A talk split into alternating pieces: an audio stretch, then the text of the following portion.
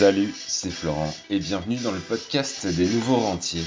Euh, Aujourd'hui, on va voir euh, si c'est un peu la fin de l'investissement en bourse euh, parce qu'on est vraiment sur des, des, niveaux et des variations assez, assez chaotiques depuis la crise de tu sais quoi. Et du coup, je voulais revenir un petit peu sur ces points-là pour que tu comprennes un peu les, enjeux en, ce moment en bourse et que tu fasses pas euh, notamment n'importe quoi comme euh, peut-être beaucoup de gens le font euh, en croyant qu'ils vont faire des bonnes affaires. Il y, a, en ce moment il y a énormément de gens qui font n'importe quoi en bourse. Je le vois sur les forums et sur les groupes Facebook qui sont dédiés à ça. D'ailleurs, si tu veux rejoindre un club Facebook de qualité, j'ai créé la bourse sans se prendre la tête. Donc tu tapes la bourse sans se prendre la tête, c'est un groupe Facebook euh, qui réunit du coup euh, que des informations euh, fiables et je réponds à tout le monde. Je réponds, à tout le monde dans le but vraiment de, faire prendre conscience aux gens de comment investir en bourse, comment être rentable sur le long terme, comment, comment s'en sortir en bourse et pas faire n'importe quoi. Donc on va voir ça aujourd'hui. Euh, donc si tu veux rejoindre le groupe Facebook, c'est la bourse sans se prendre la tête. Tu peux aussi rejoindre le club privé des nouveaux rentiers, comme ça tu auras tous les jours un conseil pour pas faire n'importe quoi, notamment en bourse. Euh, aussi je fais pas mal de conseils de dev perso pour devenir un nouveau rentier et euh, quelques conseils sur l'immobilier, mais beaucoup moins en ce moment. Il faudrait que j'en refasse un petit peu plus. Euh, mais en ce moment l'immobilier me passionne un peu moins, donc je, je parle un peu moins d'immobilier, tout simplement. Alors, euh, en fait, l'idée, c'est de te dire, il euh, y a beaucoup de gens qui ont dit que c'était la fin du monde en bourse euh, parce qu'il y a eu un, un, crack. Alors, un crack, déjà, c'est quoi? C'est quand il y a une variation assez importante à la baisse. Si on prend le, par exemple, le Standard Poor's, qui est un des plus gros indices, enfin, qui est le plus gros indice américain, euh, rien que en mars, il a subi une variation de 43% euh, entre son plus haut et le plus bas.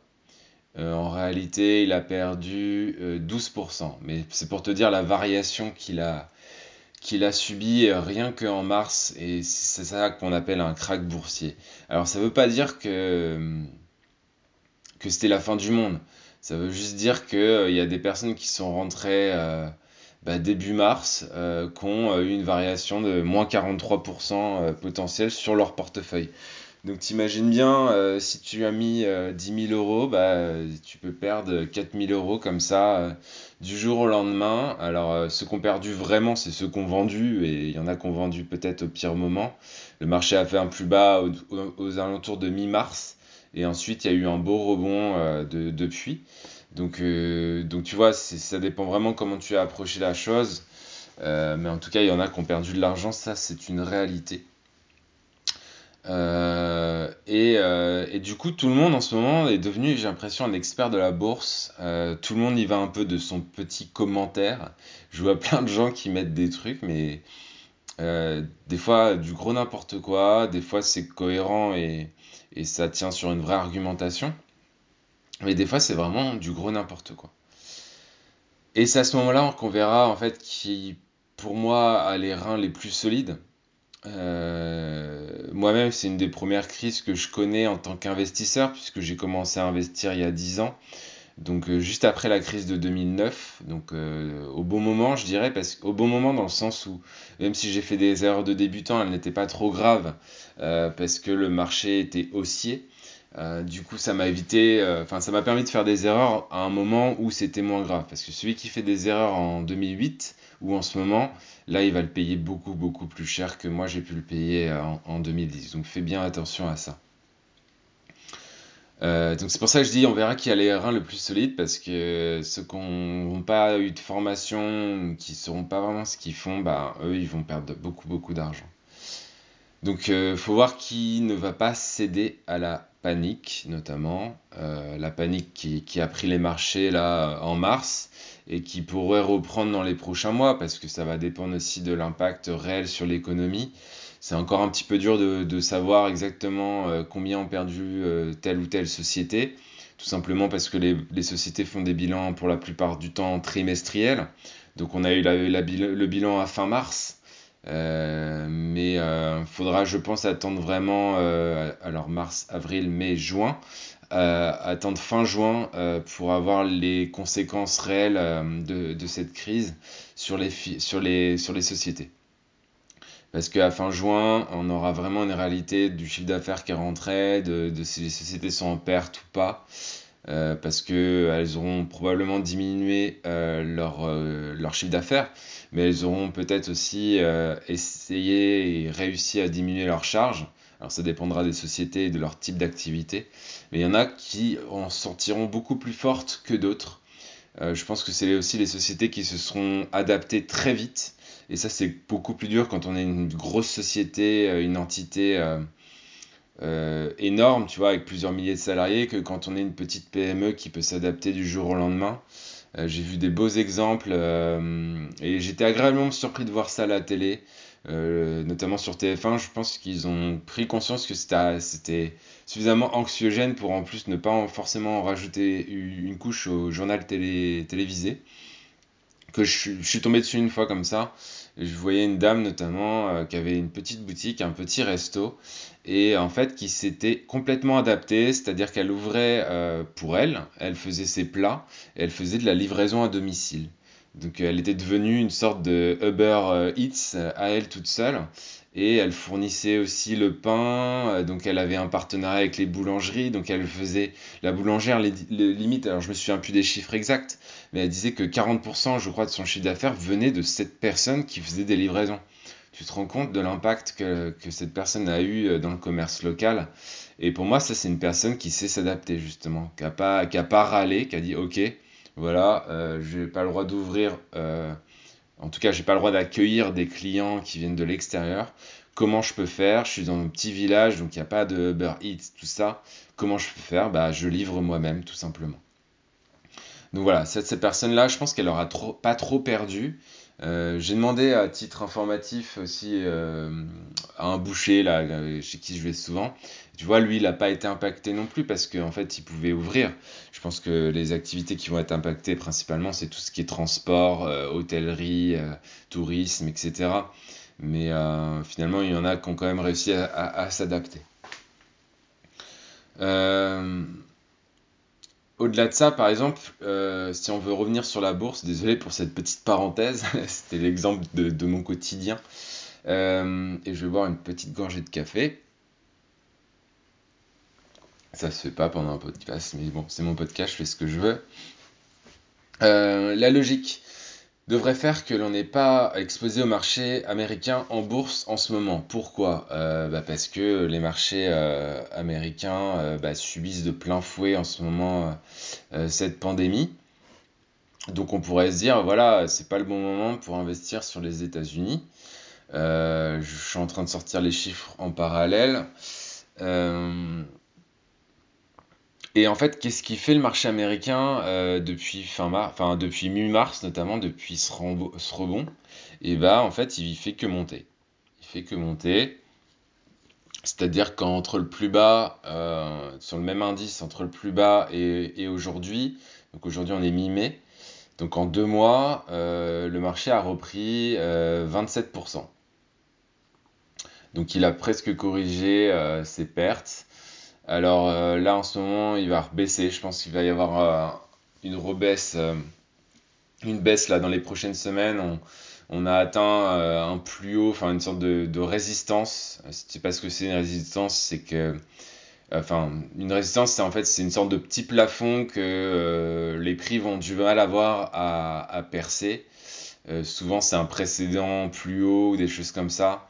Donc là, en fait, la résistance, c'était le plus haut de octobre 2018. Donc en ce moment, on, retape sur des niveaux de octobre de 2018.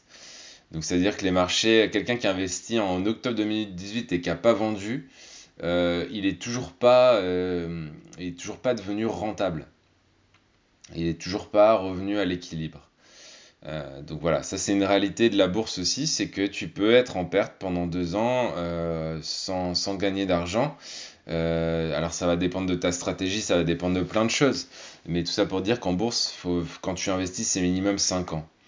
parce que si cette même personne, on, prend quelqu'un qui a investi il y a 5 ans, donc 5 ans ça nous fait mai 2015. Alors attends, je suis en train de regarder en même temps. Mai 2015 à aujourd'hui, sur le marché américain, la personne a gagné 36%, tu vois. Donc elle reste, euh, elle reste positif. Et même au plus bas, avec la volatilité qu'il y a eu à fin mars, elle avait quand même gagné 4%.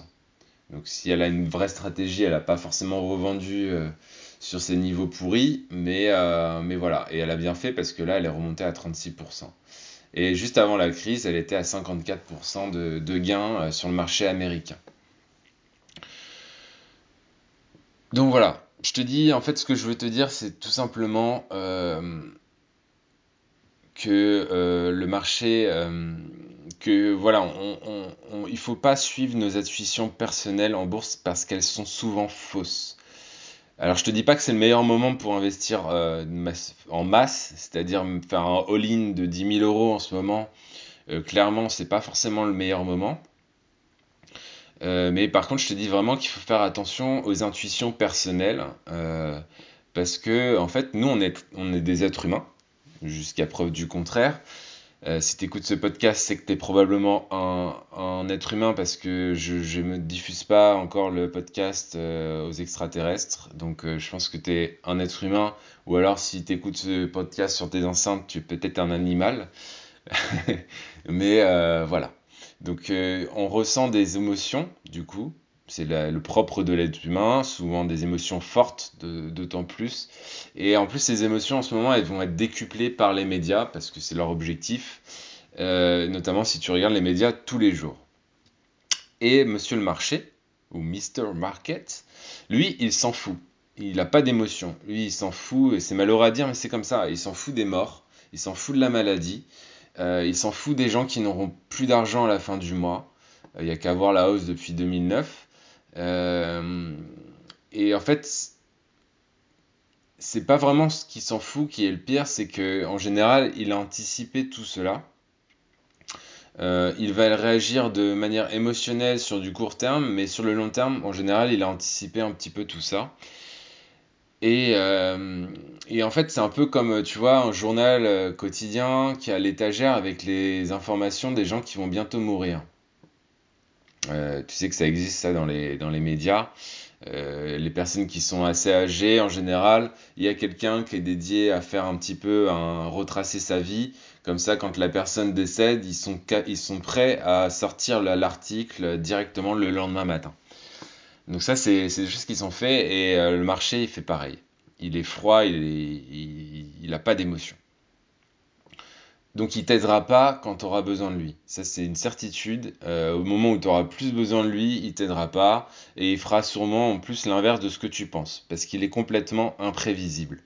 Notamment cette hausse là euh, qui pour moi n'a pas forcément de, réalité financière qui est complètement imprévisible. Mais n'empêche que ceux qui avaient vendu bah, au pire moment, ben ils ont peut-être qu'il faut vendre en ce moment, mais en tout cas ils n'ont pas vendu au pire moment. Alors, ça, personne, personne te dira qu'on peut le, dompter. Euh, un peu comme un animal euh, sauvage, tu vois. Euh, essayer de s'accrocher à lui quand il prend comme ça des rebonds serrés et tout. Personne va te dire qu'au moment, il y a quand même des investisseurs en bourse qui gagnent quand même de l'argent. Et moi, je te le dis, aujourd'hui, je suis à plus 20% depuis octobre 2019. Donc je ne suis pas en perte. J'ai été en perte pour être totalement transparent avec toi.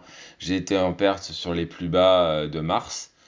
Et encore, je crois que j'étais proche de l'équilibre. C'était une perte de 3%, quelque chose comme ça. Euh, là, on est remonté à plus 20.